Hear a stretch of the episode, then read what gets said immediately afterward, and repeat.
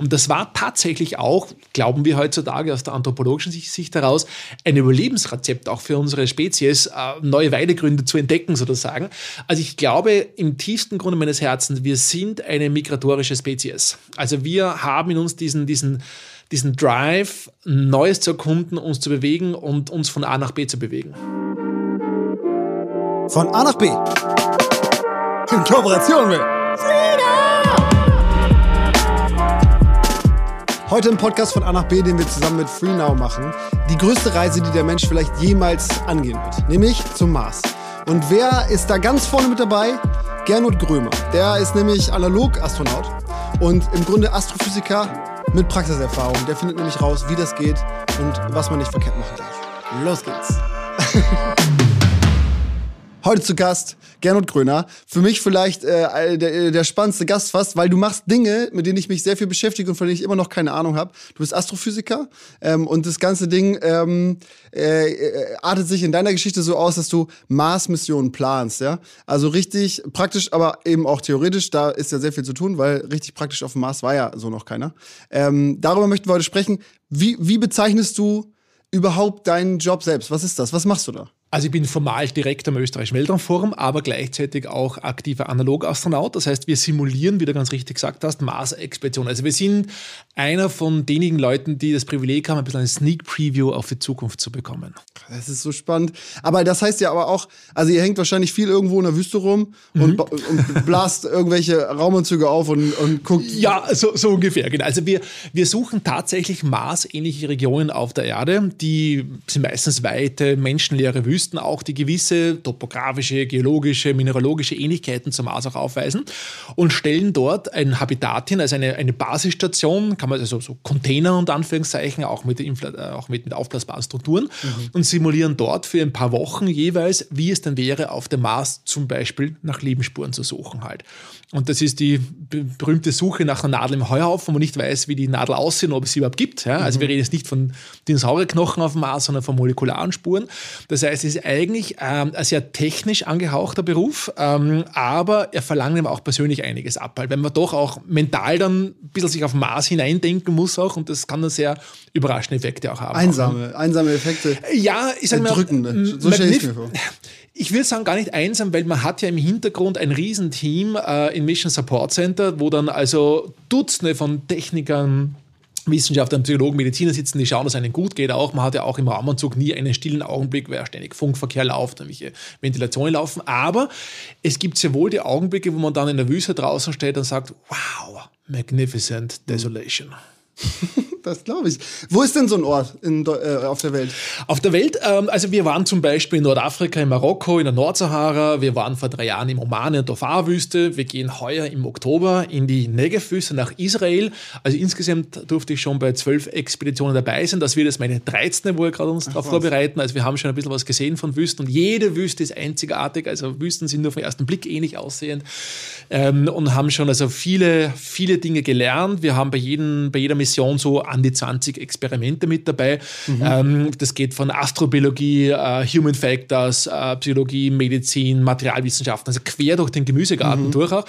Ähm, und wir haben auch schon viele Fehler gemacht. Und das ist fast das Wichtigere bei uns, also weniger die Daten gewinnen, sondern auch Fehler machen. Also wir haben so die Philosophie, fail fast, fail cheap, have a steep learning curve. Mhm. Äh, also wir, wir glauben einfach, jeden Fehler, was wir auf der Erde machen, werden wir hoffentlich auf dem Mars nicht mehr machen. Ja, da geht es natürlich um Menschenleben, aber auch mhm. darum, dass ihr, ihr hantiert mit Steuergeldern. Du bist bei der. Auch, äh, ja. Mhm. ja ist, also, ihr genau. seid auch der ESA mhm. untergliedert oder wozu gehört das? Also, wir sind, das Österreichische Weltraumforum ist formal selbstständig halt, aber wir arbeiten natürlich mit, mit ESA, NASA und den ganzen anderen Partnern zusammen. Halt jeder kocht mit Wasser nur. Ne? Aber ähm, wir haben das jetzt seit ungefähr 20 Jahren, dass wir diese Projekte machen und da lernt man schon einiges dazu. Also wir sind in dem Feld, wie wir sagen, international schon relativ weit vor mit dabei, in dieser einen Nische, kann man sagen. Das ist nämlich auch immer meine größte Frage dabei. Es sind ja viele unterschiedliche, also NASA, ESA, mhm. jetzt gibt es auch so äh, Aktionen wie privatisierte mhm. Unternehmen, die da mitmischen. Teilt ihr die Informationen, die ja. ihr da äh, erfahrt miteinander? Absolut, absolut. Also meine, es gibt ja keinen klassischen kalten Krieg mehr wie in den 60er Jahren, wo dass äh, das Mondwett, der Wettlauf zum Mond stattgefunden hat, dass wir sind in einem Art vorwettbewerblichen Stadium. Das heißt, wir tauschen viele Daten aus, wir gehen auf Konferenzen, wir publizieren, ähm, wir tauschen auch Studierende äh, gegenseitig aus zum Beispiel. Ähm, das heißt, wir ziehen allem einen Strang, weil wir alle auch spüren, für ein Land ist das Projekt einfach zu groß. Wir reden hier von der größten Reise in der Menschheitsgeschichte. Wir reden hier nicht nur von einem Mondflug, 384.000 Kilometer zu unserem Erdabanden, sondern von etwa 380 Millionen Kilometer bis zum Mars. Wir reden hier von einer tausendfachen Entfernung vom, äh, zum Mond bzw. zum Mars dann. Das heißt, wir reden von einer Expedition, die im Bereich von 1000 Tagen dauern wird. Ja? Mhm. Äh, das sind Reisen, die sind äh, seit Generationen schon nicht mehr gemacht worden, dass Leute so lange nicht weg gewesen sind. Ähm, gleichzeitig aber haben wir natürlich sehr viel mehr Technologie zur Verfügung als vor 100 Jahren zum Beispiel. Äh, und wir wissen ungefähr, wie die Landing-Sites ausschauen könnten, welche Gerätschaften wir anwenden können. Aber es gibt noch so viele Unwägbarkeiten. Man muss ja bedenken, wir arbeiten an der Grenze vom technisch Machbaren. Und wenn da irgendeine Kleinigkeit schief geht, wenn jemand äh, ein hohler Zahn beginnt zu schmerzen, ein Blinddarm beginnt sich zu infizieren, das können Dramen, Dramen werden in kurzer Zeit, wo man nichts dagegen machen kann oder weniger. Einfach rausschießen aus dem Schade. Ja, ja, also deswegen sagen wir, Test before flight. Und zwar mhm. wirklich testen in jeder Form, die wir uns vorstellen können. Wir sind, wir haben eine Kultur der institutionalisierten Paranoia sozusagen. Wir denken, was ist, wenn genau der Bauteil nicht funktionieren sollte? Ja. Ja, das ist ja das Spannende daran. Also es gibt sehr viele Sachen, die mhm. schiefgehen können. Es gibt ja auch schon ein paar Sachen, die relativ sicher funktionieren. Mhm. Ihr baut ja auf, auch extrem viel Wissen auf, was in den letzten Jahrzehnten gesammelt wurde. Die Frage ist also, wir haben einen Mobilitätspodcast. Ne? Hier mhm. es um Fortbewegung und vor allen Dingen Reisen und Entfernung. Ja, ja das Aha. ist das Weiteste, was man machen kann, was der Mensch jemals ja. vielleicht machen wird, weiß ich nicht. Vorläufiger Mal. Erstmal genau. jetzt. Ne? Ähm, du hast gesagt, wie weit ist der Mars entfernt? 380 Millionen Kilometer. So. Also bis zu 380 Millionen Kilometer. Da reist man wie lange hin? Circa 200 Tage pro Richtung, je nach Planetenkonstellation. Alle zwei Jahre gibt es so, sagen wir, so ein Startfenster, wo man mit besonders wenig Treibstoff hinkommen wird. Deswegen gibt es auch alle zwei Jahre ungefähr diese kleine Inversion von der Erde.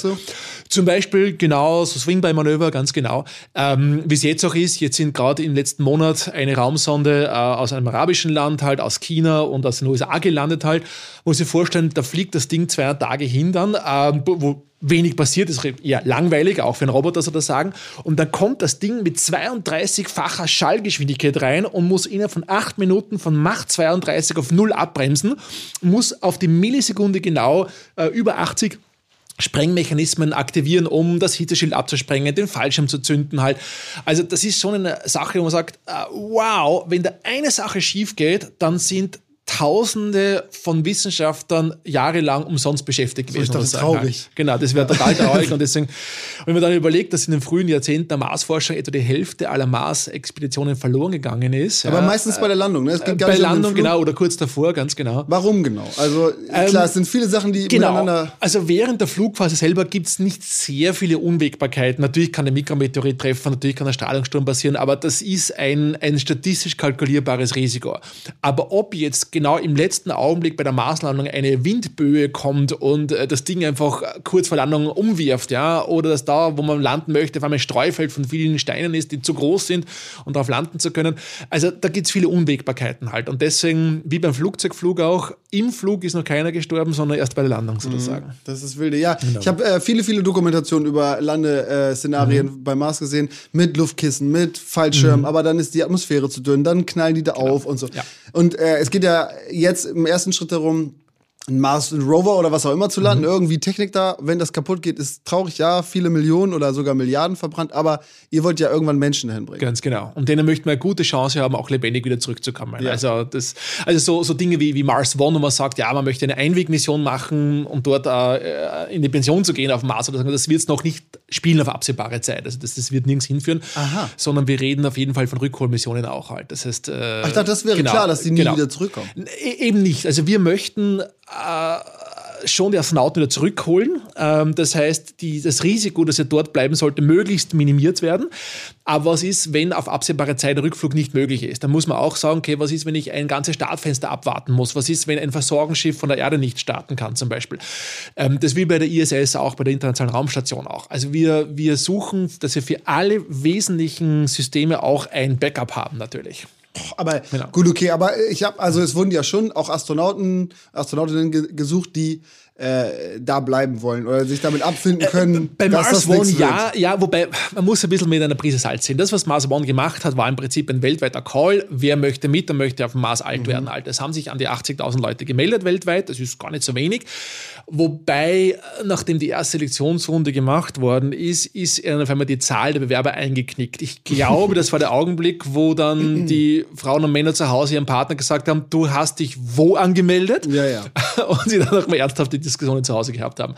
Ähm, aber was es zeigt, ist, dass die Zeit reif ist für solche großartigen Projekte. Also wenn wirklich 80.000 Leute sich offiziell dazu kommittieren und sagen, ja, ich könnte ich mir vorstellen, zumindest prinzipiell mhm. dort den Rest meines Lebens zu verbringen, dann heißt das, dass wir genauso wie in der frühen Zeit der Entdecker, die, nach, die, zu, einer, die zu Amerikas aufgebrochen sind, ähm, dass die natürlich auch eine, ein Commitment gemacht haben, was, was, was äh, ja, gesagt hat, du bleibst dort und du wirst nicht mehr zurückkehren wahrscheinlich. Und diese Zeit ist wieder da. Also wir merken schon, auch wenn wir in Schulklassen reingehen und dann mit jungen Menschen sprechen halt und die ein bisschen fast enttäuscht fragen, was, wir waren noch nicht auf dem Mars, ja, ja. what took you so long? So long ja, ähm, und da sage ich schon, äh, das, was uns, was wir brauchen für diese Reise, ist nicht so das Geld, ist nicht das Problem, auch nicht Technologie, wir sind mal kurz davor, die Technologien parat zu haben, sondern äh, den Mut als Gesellschaft wieder aus unserer Komfortzone heraus aufzubrechen, weil die, das, das wirkliche Leben beginnt außerhalb der Komfortzone halt.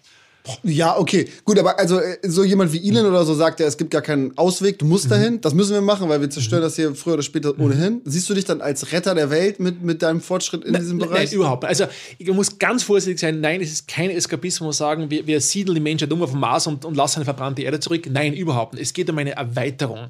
Ähm, es hat einen Grund gegeben, warum wir vor 30.000 Generationen aus Ostafrika aufgebrochen sind, aus der, aus der Steppe. Ähm, weil es einfach einen kleinen Prozentsatz in der Bevölkerung gibt, der sagt, ich möchte wissen, was hinter am Horizont ist. Und das war tatsächlich auch, glauben wir heutzutage aus der anthropologischen Sicht heraus, ein Überlebensrezept auch für unsere Spezies, äh, neue Weidegründe zu entdecken sozusagen. Also ich glaube im tiefsten Grunde meines Herzens, wir sind eine migratorische Spezies. Also wir haben in uns diesen, diesen, diesen Drive, Neues zu erkunden, uns zu bewegen und uns von A nach B zu bewegen. Glaubst du denn, also wenn man jetzt äh, das als äh, gegeben, äh, also ich, ich glaube, natürlich werden wir das früher oder später machen. Ne? Da muss man einmal hin. Und wenn es, ob man da jetzt Leben findet oder nicht, sei mal dahingestellt. Es geht ja auch darum, zu zeigen, dass der Mensch das kann, zum Mars zu reisen und sich da mal kurz aufzuhalten, zum Beispiel. Ähm, wie, wie siehst du das? Ist, kann, kann, das später wirklich zu so einer Art äh, festen Route werden, wo man fest zum, zum Beispiel Mond äh, fliegt, weil man von da aus leichter starten kann und von da aus weiter? Wie du ganz richtig sagst, ist ja nicht eine Frage von ob, sondern von wann. Ich gehe davon aus, dass derjenige Mensch, der den ersten Schritt äh, auf den Mars setzen wird, schon jetzt geboren ist und jetzt irgendwo gerade in eine Volksschule in Hamburg oder in Beijing oder in Innsbruck geht, wer weiß. Und für diese Menschen machen wir diese Reisevorbereitung letzten Endes. Die ersten Reisen werden Pioniere sein, wie zur Zeit der Antarktisforschung zum Beispiel auch vor 100 Jahren. Das heißt, kurzzeitige Außenposten, die werden dann wachsen. Dann wird es Crews geben, die rotieren, wo eine permanente Besatzung, ob es wie auf die ISS jetzt, seit dem Jahr 2000 sind nie alle Menschen gleichzeitig auf der Erde gewesen. Ach ja, okay. Ja, ja. Und das wird auch dort auf dem Mars sein, auf dem Mond auch sein. Wir sind eine der letzten Generationen, die den Mond als jungfräulichen Himmelskörper kennen, wo zwar schon Besucher da waren, aber noch keine Siedler. Unsere Enkelkinder werden in einer klaren Nacht zum Neumond hochblicken und mit einem kleinen Binokular, mit einem kleinen Feldstecher vielleicht kleine Pünktchen umsehen vom permanent bemannten Außenposten, die dann zu Städten wachsen werden in den nächsten 100, 200 Jahren oder so aus, ähm, die uns sagen, für unsere Spezies, wir sind da draußen. Wir sind genau an der Schwelle, eine multiplanetare Spezies zu werden. How cool is that? Ja, das ist ziemlich cool. Aber würdest du dann auch die Erde verlassen wollen und sagen, so Mars mir zu weit, aber zum, mhm. beim Mond mal so ein bisschen. Ich würde Leute auch zum Mars nehmen. fliegen, ja. Also das wäre, ja, absolut, ja. Ja, ja gut, weil du jetzt davon genau, ausgehst, dass du wieder beruflich, Genau, davon würde ich ausgehen. Ich würde mir sehr genau vorher anschauen wollen, mit welcher Technologie man fliegt, ob sie sicher genug ist. Ich würde mir sehr gerne anschauen wollen, mit wem man fliegen möchte. Man steigt nicht mit jedem in ein Segelschiff und verbringt dort ein halbes Jahr auf hoher See damit. Ne? Ähm, also die Crew-Auswahl ist sehr wichtig auch. Das ist auch ein sehr großer Fokus bei uns auch, dass wir die richtigen Leute Leute für diese Reisen finden. Aber Leute, die eben einerseits gesund sind, körperlich und geistig, die aber auch sagen wir so, ähm, so viele Geschichten zu erzählen haben, so viele komplementäre Talente haben auch. Man sagt halt, boah, mit dem gehe ich gerne auf Afterwork-Bier. Der hat sicher coole Geschichten zu erzählen. ja. den, den, genau. Das ist deine Auswahlstrategie ja, ab, ab, für absolut, deine Maß Absolut, ja. Also wir, Wir haben bei unseren Auswahltests auch Tests mit dabei zu, zu checken, äh, kann sich jemand langweilen, ohne die Wände hochzugehen? Mhm. Kann jemand Kinder unterhalten zum Beispiel. Das ist tatsächlich ein Test bei uns, halt, wo unsere Analogastronauten in der Selektion, das ist einer von vielen, vielen Tests, was wir machen halt, die werden in einen Raum reingesetzt mit ein paar Volksschulkindern. Die Aufgabe ist, unterhalte sie eine halbe Stunde. Ja? Und wer dann wirklich der Hardcore-Wissenschaftler ist, der nichts anderes kann, der kriegt da ziemlich einen Stress auch im Endeffekt. Okay, aber ja. wenn man das zu sehr, mhm. wenn man der Lustige ist, dann ist es auch irgendwann Genau, es ist eine Balance von allem. Man muss eine hohe Plastizität auch haben dazu. Aber ich sage mal, wenn wir Menschen zum Mars schicken, dann muss der einerseits ein paar Zeilen Code schreiben können, der muss genauso auch einen Knochenbruch einrichten können, der muss auch eine schmackhafte Mahlzeit aus minimalen Dingen bereiten können, der muss in der Lage sein, eine Luftschleuse auf Kommando einen Witz zu erzählen halt. Ähm, Spezialisierung ist für Insekten. Wir schicken Menschen, die hoffentlich auch in der Lage sein werden, zu erzählen, was sie erleben. Also ich wünsche mir, dass wir Leute schicken, die auch ein bisschen Poeten sind. Mhm. Ich sehe schon. Du wärst ja wirklich geeignet dafür. Du kannst von allem ein bisschen, du bist ja auch Host von verschiedenen Sendungen. Mhm. Du bist jetzt ja auch im, du bist ja auch im Unterhaltungssektor tätig. Das heißt, sozusagen, ja, genau, im, im wissenschaftlichen Unterhaltungssektor, ja. ganz genau, ja. Das ist so mein, mein, mein, äh, mein Steckenpferd sozusagen. Genau. Wir haben in Österreich die äh, Sendung PM Wissen äh, mhm. äh, von Servus TV. Ähm, dort geht es um Wissenschaftskommunikation, nicht nur um jetzt Raumfahrtsachen oder naturwissenschaftliche Themen, auch geht da in die Medizin hinein, in die Psychologie, also quer durch die Gemüsegarten oder sagen. Das ist im Augenblick die meistgesehene, meistgesehene Wissenschaft Wissenschaftssendung in Österreich. Ähm, und ja, also man merkt schon, die Leute resoniert es. Äh, mhm. Wenn auch am Donnerstag um 20.15 Uhr in Österreich und Mittwoch ist in Deutschland immer um 19 Uhr, ähm, wo wir also äh, auch merken, da gibt es ein Interesse äh, von Leuten, die einfach ähm, sagen, das ist der, der Wurstverkäufer, der nach einem zweiten Bier auf der Couch sitzt und dann wissen möchte, wie ein Computertomograph funktioniert. Ja, das, das ist ja, ja das ist also das Interesse ist da. Man muss es nur mundgerecht aufbereiten, äh, spannend aufbereiten, in ein Narrativ verpacken halt ja. und abwechslungsreich machen. Und das ist, glaube ich, das Erfolgsrezept bei uns. Auch. Ja, vor allem auch, glaube ich, genau. Äh, du bist wahrscheinlich wie so ein, äh, äh, ich wollte gerade sagen, geistig behinderte Inselbegabung, der super gut äh, beschreiben kann, was in deinem Kopf vorgeht. Ich, ich, hoffe. Also, das ist nicht von selbst gekommen. Also, ich habe da eine, eine harte Schule gehabt. Halt. Wir sind im österreichischen Weltraumforum auch angehalten, dass wir auch in Schulen hinausgehen. Wir machen Street Science. Wir stellen ja. äh, kleine Sonderteleskope auf der Straße auf und jeder Passant, der kann, kann einmal durchschauen, die Sonnenflecken anschauen zum Beispiel. Mhm. Ähm, und wir gehen auch viel in Kindergärten. Und Kindergarten ist die Königsdisziplin der Wissenschaftskommunikation.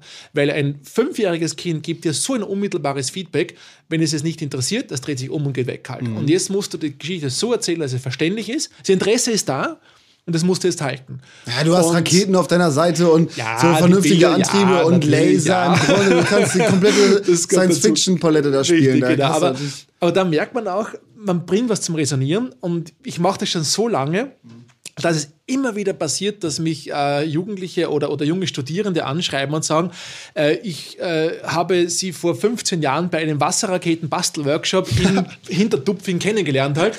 Und hier ist meine, jetzt meine Inskriptionsbestätigung, dass ich jetzt Astrophysik studiere. Okay. Und dann sage ich, yes, ja, ja, ja. so geht das, so macht man das. Das ist das Größte, genau. das stimmt. Mhm.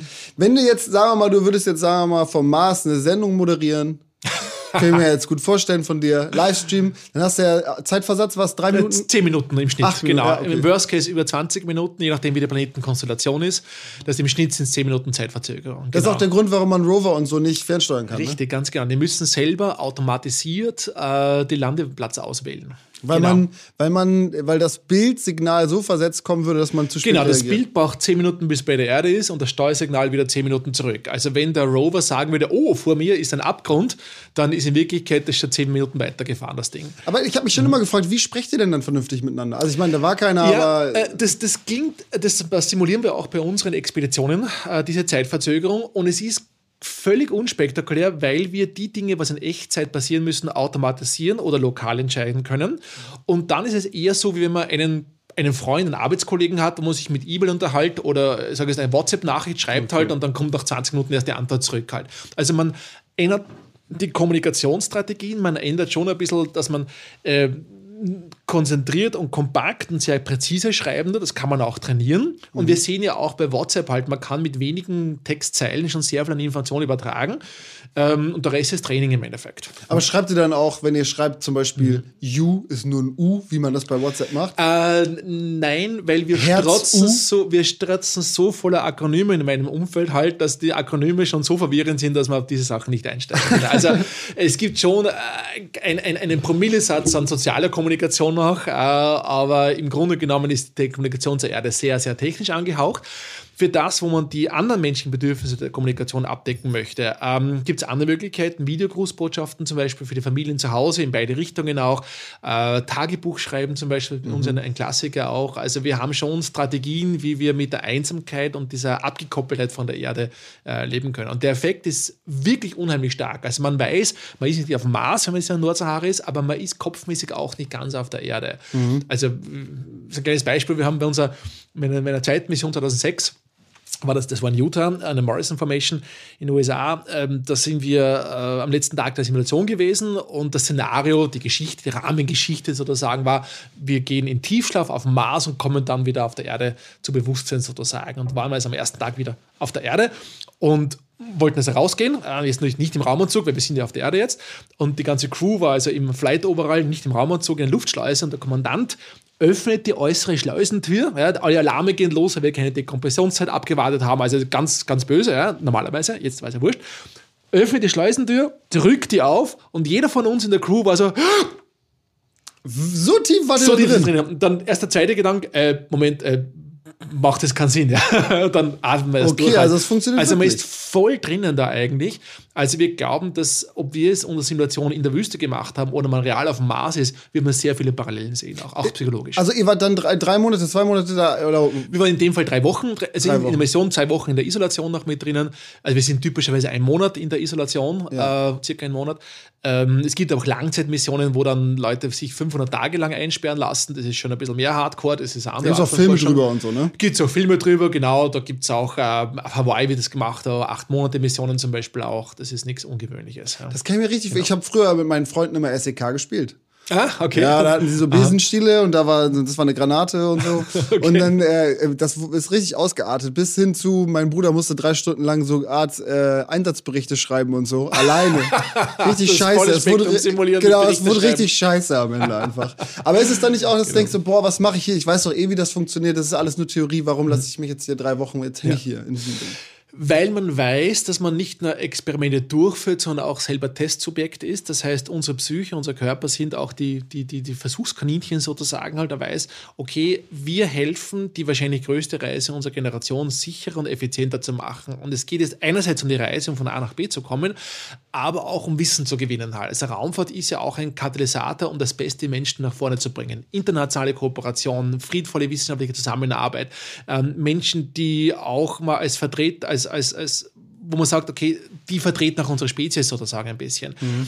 Äh, und das sind Pioniere, die also den Weg ebnen, dass eines Tages wir einen neuen Zweig unserer Gesellschaft auch auf dem Mars, auf dem Mond und eines Tages darüber hinaus errichten können. Ähm, und da stehen wir sicher, muss man auch sagen, auf, der, auf den Schultern von Giganten, von Leuten, die das vor uns gemacht haben, unter viel, viel widrigeren Bedingungen. Also wenn ein Sir Ernest Shackleton in die Antarktis aufgebrochen ist, 1911 oder sowas, gell, ähm, da hat es keine, keine Kartografierung der Antarktis von Satelliten gegeben. Halt. Da war kein Internet, kein Funkgerät verfügbar. Also die mhm. waren wirklich weg vom Fenster für ein, zwei Jahre. Gell? Also aus deren Sicht heraus sind wir die Wohnzimmersesselentdecker. naja, vor allen Dingen, ich, was ich immer toll finde, äh, gerade bei dieser Zusammenarbeit, erstmal wird das über sehr viele Ländergrenzen hinweg gemacht. Es gibt dieses, du kommst aus, ich habe mit dir nicht zusammen. Das gibt es alles überhaupt nicht und so. Wissenschaftlerinnen und Wissenschaftler sind da extrem, mhm. halten da extrem zusammen. Es geht mhm. um die Spezies Mensch, die auf einem anderen Planeten möchte. So, und alles dazwischen ist eigentlich völlig egal. Das finde ich ja. sehr, sehr, davon kann, können sich sehr viele Leute sehr viel abgucken. Mhm. Das ist ja auch bei äh, Kernfusionsreaktoren, Zusammenarbeit von, es ist immer so. Weil zu wenig Geld da ist, müssen Leute zusammenhalten. So, ja. jetzt auf einmal funktioniert das. genau, viele improvisieren auch. Aus dem Weltraum sieht man tatsächlich praktisch keine Grenzen, gibt wenige Ausnahmen. Ähm, und vor allem, man sieht auch äh, mit dem Blick von oben auch letzten Endes, dass, halt, äh, dass wir letzten Endes auf einer kleinen blauen Oase in, in, in der Schwärze des lebensfeindlichen Nichts des Weltraums uns durch die Gegend bewegen halt. Wir sind alle Astronauten des Raumschiffs Erde halt. Und wenn eine der Sachen, was man ganz am Anfang gleich mal lernt, ist halt, man lebt in so einer Basisstation in einem kleinen, abgeschlossenen Ökosystem. Eine kleine Welt, die einem am Leben erhält und die man auch selber am Leben erhalten muss. Und alles, was ich dort am Blödsinn mache, äh, zu viel Shampoo beim Duschen halt oder mit meinen Nahrungsmitteln nicht ordentlich umgehe, ich spüre den Effekt so sehr. Sofort. Ja? Mhm. Und wenn ich dann rausgehe, dann merkt man, hoppla, eigentlich auf der Erde ist ja genauso, nur die die Umweltzeiten sind länger halt, als vielleicht erst drei Generationen später ein Treibhauseffekt spürbar ist halt. Ne? Also man wird auch ein bisschen zum, zum, zum Öko-Freak unter Anführungszeichen im positiven Sinne halt, weil man merkt halt, alles, was ich tue, hat Konsequenzen. Und wenn ich meine Umwelt und mein Equipment nicht ordentlich behandle, ja. dann behandelt mich auch meine Umwelt nicht gut. Naja, dein Müll, der bleibt mhm. da an Bord und so, so ganz wie bei genau. der Erde auch. Ganz etc., genau, ne? ganz genau. Mhm. Sag mal, apropos Müll, mit Sachen mitnehmen. Äh, mhm. was, was kostet ungefähr ein Kilo, äh, wenn ich den zum Mars schicken will? Äh, das kommt davon, wie man die Rechnung macht. Also es gibt so Milchmädchenrechnung, man sagt zu Space Shuttle-Zeiten ca. 80.000 Dollar pro Kilogramm äh, in die Umlaufbahn, also eine, eine äh, die zahlt sich auch aus für einen Astronauten sozusagen. Das heißt aber, das äh, wäre jetzt zum Beispiel ein Flug zur ISS als Beispiel. Das war ein Flug zur ISS zum Beispiel, genau. Äh, beim, die Sache ist die, was rechne ich rein? Ist nur die Hardware oder auch die Entwicklungszeit oder die Missionen, die ich brauche, um so eine Mission ah. aufzubauen und so. Aber wir reden da von Kosten, die wahrscheinlich im Millionenbereich pro Kilogramm locker mal liegen. Also wenn man sich anschaut, äh, der, der, Perseverance Rover, der ungefähr eine Tonne schwer ist, der hat so, glaube ich, eineinhalb Milliarden, äh, der Rover selber gekostet auch verteilt auf zehn Jahre, äh, Finanzierungszeitraum ungefähr.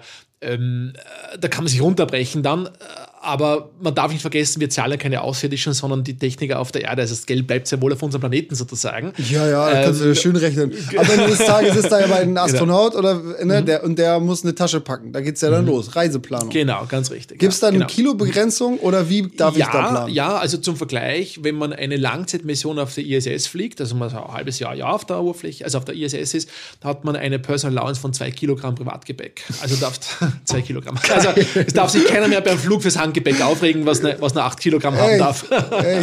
genau, aber, aber man hat Free Catering drauf, man hat die beste Aussicht westlich von, Vladivostok, also man bekommt auch die Berufskleidung gestellt, also man hat schon ein bisschen Platz an. Aber es ist wirklich, man, man, man schielt mit jedem Gramm zu viel, äh, ja. was man mitnimmt. Man, man muss ja bewusst auswählen auch, ja, genau. Das ist wild, ey. Mhm. Ähm, wenn du jetzt äh, ähm, in deiner Planung, wenn man sagen würde, äh, das ist eine Sache, die haben wir jetzt in all den Jahren rausgefunden, das wäre mhm. richtig heftig in die Hose gegangen, wenn wir das nicht ausprobiert mhm. hätten vorher irgendwo mal in, in, einem, in einem Test. Kannst du irgendwas äh, sagen, was groß oder verständlich ist?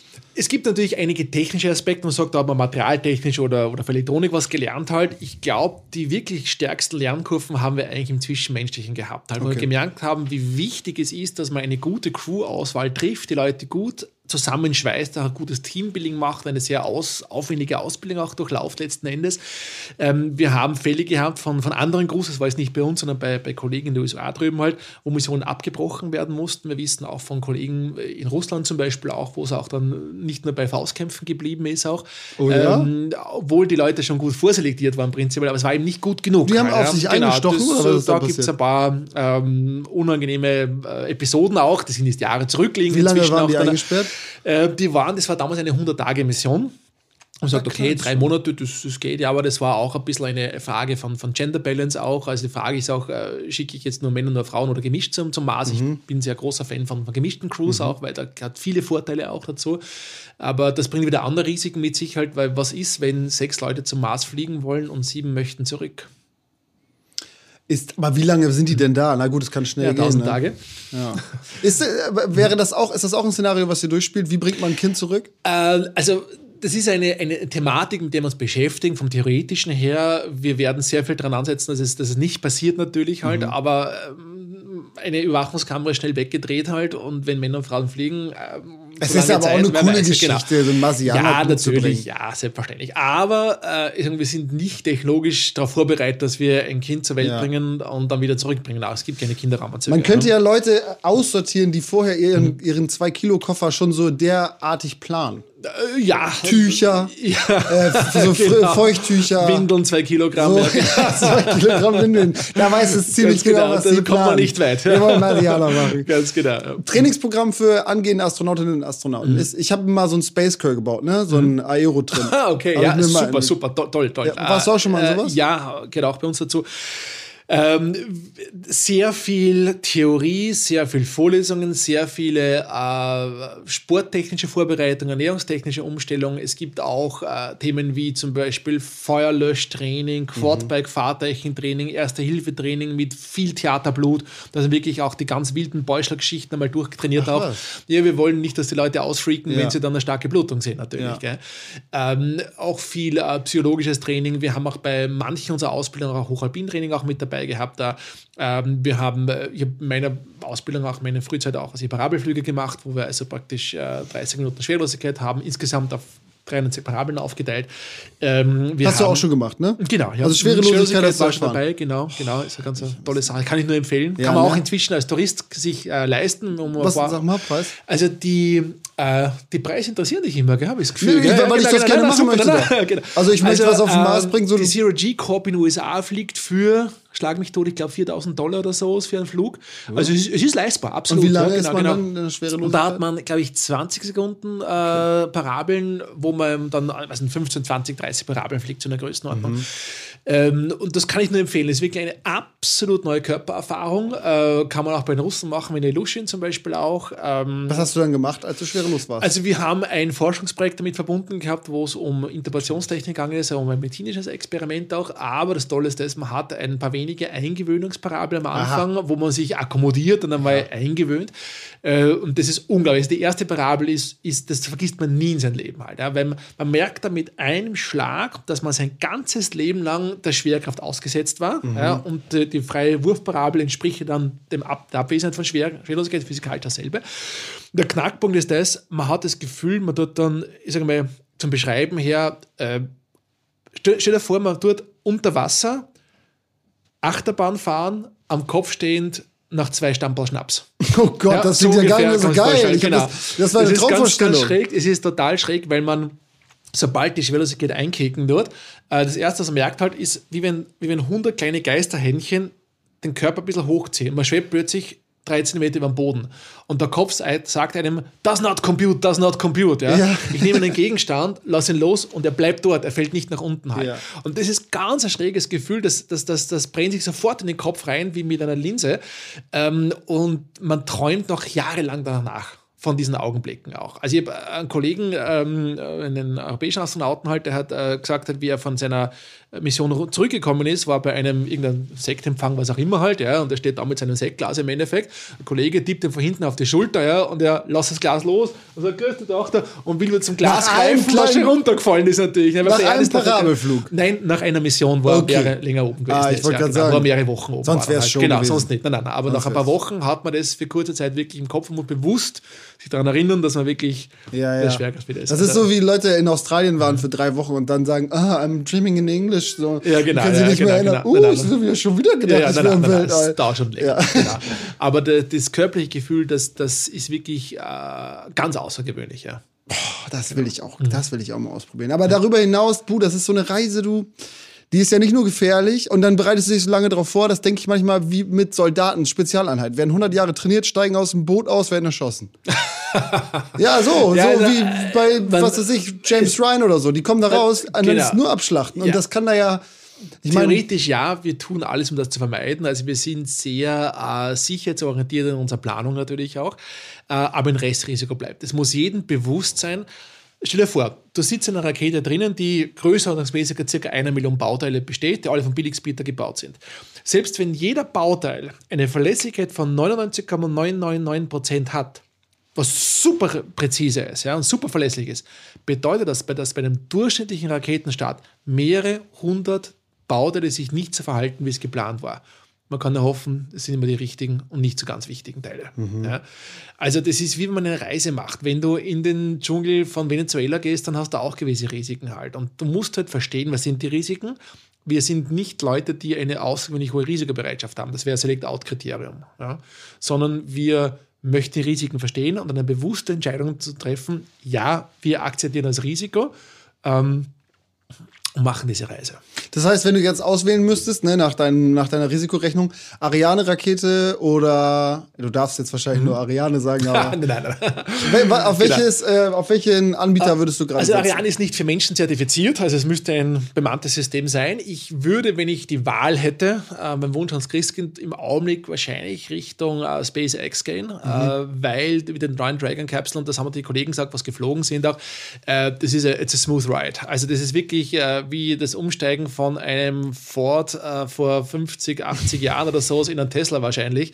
Also man merkt schon, das ist die nächste Generation halt und das be betrifft auch den Komfort der, der, des, des Fluges. Wobei Komfort an Ja, ganz ja, ja. unterste Prioritätenstelle geht. Aber, Aber coolere von Anzüge, schönes Cockpit. sicherere Anzüge, genau, äh, weil noch Jahrzehnte der Erfahrung damit reinspielen halt. Ähm, Die funktionieren ein bisschen anders, ne? Die haben nicht, äh, die haben, die sind, äh, wie, erklär mal ganz kurz, Druck auf die Haut.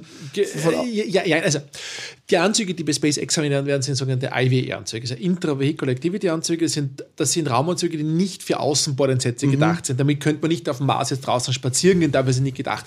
Die sind nur dafür gedacht, dass wenn ein plötzlicher Druckverlust in der Kabine passiert, weil ein Meteorit einschlägt von mir aus, äh, dass dann der Mensch nicht sofort stirbt, sondern auch handlungsfähig bleibt. Genauso wie ein Druckanzug von einem U-2-Piloten oder so. Ja. Okay. Ähm, das heißt, äh, die Kategorie von einem SpaceX IVE-Anzug beim Start umzusteigen auf einen Mars-Anzug, das ist eine Größenordnung anderer Planungsaufwand. Da arbeiten wir seit zehn Jahren dran für unsere Raumanzug-Simulatoren auch. Das ist it's a bitch. Also die Dinger wiegen circa 50 Kilogramm, brauchen drei Stunden zum Anziehen. Bei uns dauert die Grundausbildung für den Raumanzug fünf Monate, bevor man den verwenden darf. Also, das sind das Zeiträume. also, also zu der, der Spruch, du Schatz, ich geh mal kurz vor die Tür, das spielt's nicht. Ja, ja, genau. ja. Sehr bewusster Einsatz auch und sehr anstrengend auch. Ja, Ja, das da glaube ich. Alles schwer, groß. Genau. Mhm. Aber ich finde geil, dass du sagst, ich habe mit den Leuten gesprochen, ich habe mal kurz gefragt, wie sich die Rakete fliegt. Das ist so, Mhm. Ja. als wenn ein Kumpel von mir eine neue 125er hat und ich sage, boah, ich habe auch überlegt, mir eine Cover zu holen. Er sagt, du, Ja. ich kann dich da so, Ja. ne? Du kannst, du bist dann, du bist ganz vorne mit dabei. Naja, es, es gibt viele Menschen, was in dem Bereich tätig sind und ich bin einer von vielen. Und das ist ja alles Teamarbeit. Das mache jetzt nicht ich selber, sondern da gibt es ja auch viele, viele Leute, was unterstützend mittätig sind und die im Team arbeiten. Also wir sind äh, im österreichischen Weltraumforum 250, äh, zum Großteil freiwillige Leute auch, äh, aus 20 Nationen. Also unsere offizielle Arbeitssprache ist BE, Broken English. Sag noch eine äh, letzte Sache. Wenn wir jetzt sagen, das ist ja, es geht hier ums Reisen, ne? wenn man jetzt zum Mond, meinetwegen von Mond zum Mars oder überhaupt interplanetar reisen möchte, wann glaubst du, kann ich das einfach buchen? Wie, wie eine Taxifahrt? Also in die nahe Erdumlaufbahn kann man jetzt schon sein Interesse artikulieren, 250.000 Euro auf den Tisch legen für einen Flug einer noch zu, zu entwickelnden äh, Flugmethodik über zum Beispiel Virgin Galactic halt oder, oder Jeff Bezos wird auch das in Bälle auch für, über, über Blue Origin anbieten. Ähm, zum Mond selber gibt es schon die ersten Indikationen, äh, über SpaceX zum Beispiel einen Slingshot zu machen, wie bei Apollo 8 zum Beispiel. Das wird in den nächsten Jahren durchaus äh, realistisch sein. Ähm, die Frage ist, was ist deine Schmerzgrenze vom, vom finanziellen Aufwand? Halt? Wenn Nein. du jetzt 30 Millionen Euro zahlst, dann kannst du auch zwei Wochen auf die ISS prinzipiell fliegen. Halt. Ich will sowas wie so eine Deutschlandkarte oder so. Also, dass Mond Ja. drauf ist und dann plant er mir hier Also- Taxi, dann musst du ein bisschen umsteigen auf wie so ein Cityroller, dann geht's in Genau. eine Bahn, von da aus ins Shuttle. Also ich glaube, dass wirklich so ein klassisches Öffi sein wird, das wird noch lange dauern. Ähm, ich würde es eher sehen wie, eine Lang wie ein Lang Langstreckenflug auf dem Südzipfel von Chile heutzutage. Ja? Kann man machen, ist ein bisschen teurer, lange Flugzeiten, aber ich habe auch noch Zubringerflüge und so weiter halt. Da reden wir von, ich denke doch noch ah, 20, 30, 40 Jahren. Ah, aber ich erlebe es noch. Das ist das Einzige, was Nachdem mich wir beide interessiert. ewig leben werden, natürlich. Ja. Ähm, Glaubst du auch das ganz noch? Sag mal, wie alt bist du? Also die Statistik erlaubt mir mal sicher 90 Jahre alt zu werden, würde ich sagen. Aber vielleicht gibt es auch Durchbrüche, die uns noch längere Zeiten erlauben. Ewig leben ist vielleicht ein Fluch, aber ich denke, eine signifikante Verlängerung, ein gesundes Alter zu erreichen, ein Alter, wo ich auch noch äh, zwar kalendarisch alt bin, aber noch aktiv sein kann, Mhm. da werden wir sicher noch einige positive Überraschungen überleben. Bin ich ganz optimistisch. Brauchst du ja auch für deine Flüge. Aber gibt es nicht hier, wie heißt Kryoschlaf oder wie heißt das? Äh, ja, die Option gibt es. Theoretisch wird, ist ja ein bisschen Science Fiction halt, man muss auch in der Lage sein, während des Fluges Tätigkeiten zu machen. Es braucht auch Maintenance, es braucht Housekeeping Procedures, die gemacht werden wollen. Also man wird, äh, es wird dann sicher nicht langweilig. Also 200 Tage in der Kapsel sitzen klingt jetzt langweilig, aber die Leute haben so viel zu tun, denen wird die Zeit eher knapp werden. Ich, äh, ich freue mich drauf. Ich will es einfach nur, ich möchte, glaube ich, nicht mitreisen. Ähm, Werde ich auch wahrscheinlich nicht, weil ich habe gegen sehr viele Dinge verstoßen, die du gerade als äh, Notwendigkeiten äh, äh, erzählt hast. Aber ähm, äh, das ist super spannend, dass wir das, also wir werden es wahrscheinlich alle noch erleben, die jetzt gerade hier zuhören. Ja, also ich, ich bin ganz fest davon überzeugt, dass wir in 20, 30 Jahren vor unseren 3D-Fernseher sitzen und in, in naher Echtzeit die erste Marslandung live miterleben können. Und dann werden wir uns unser Gespräch erinnern und dann werden wir sagen, ah, den Schrauben, den hat der Krömer damals schon gesprochen. Geil. Ey. Darauf freue ich Mhm. mich sehr. Vielen, vielen Dank. Es war extrem spannend. Ähm, das heißeste Thema, was es gerade so gibt, habe ich das Gefühl. Du bist direkt dran. Ähm, vielen Dank. Dann sehen wir uns im äh, Weltall. Danke für die Einladung und on to Mars. Zu dieser Folge gibt es natürlich auch ein YouTube-Video. Wir sind wie immer im Klimasland und äh, da gibt es ein bisschen Behind-the-Scenes-Material. Wir laufen über den Hof, man kann ein bisschen reingucken. Würde mich sehr freuen, wenn ihr auch da mal vorbeischaut. Vergesst nicht, das Ding zu abonnieren und wenn ihr Bock habt, empfehlt das gerne euren Freunden. Die haben vielleicht auch Lust und Interesse an dem Thema. Und äh, wir sehen uns im Internet, wie immer. Diesen Podcast produzieren wir vom Klimasland zusammen mit den Podstars bei OMR für Free Now.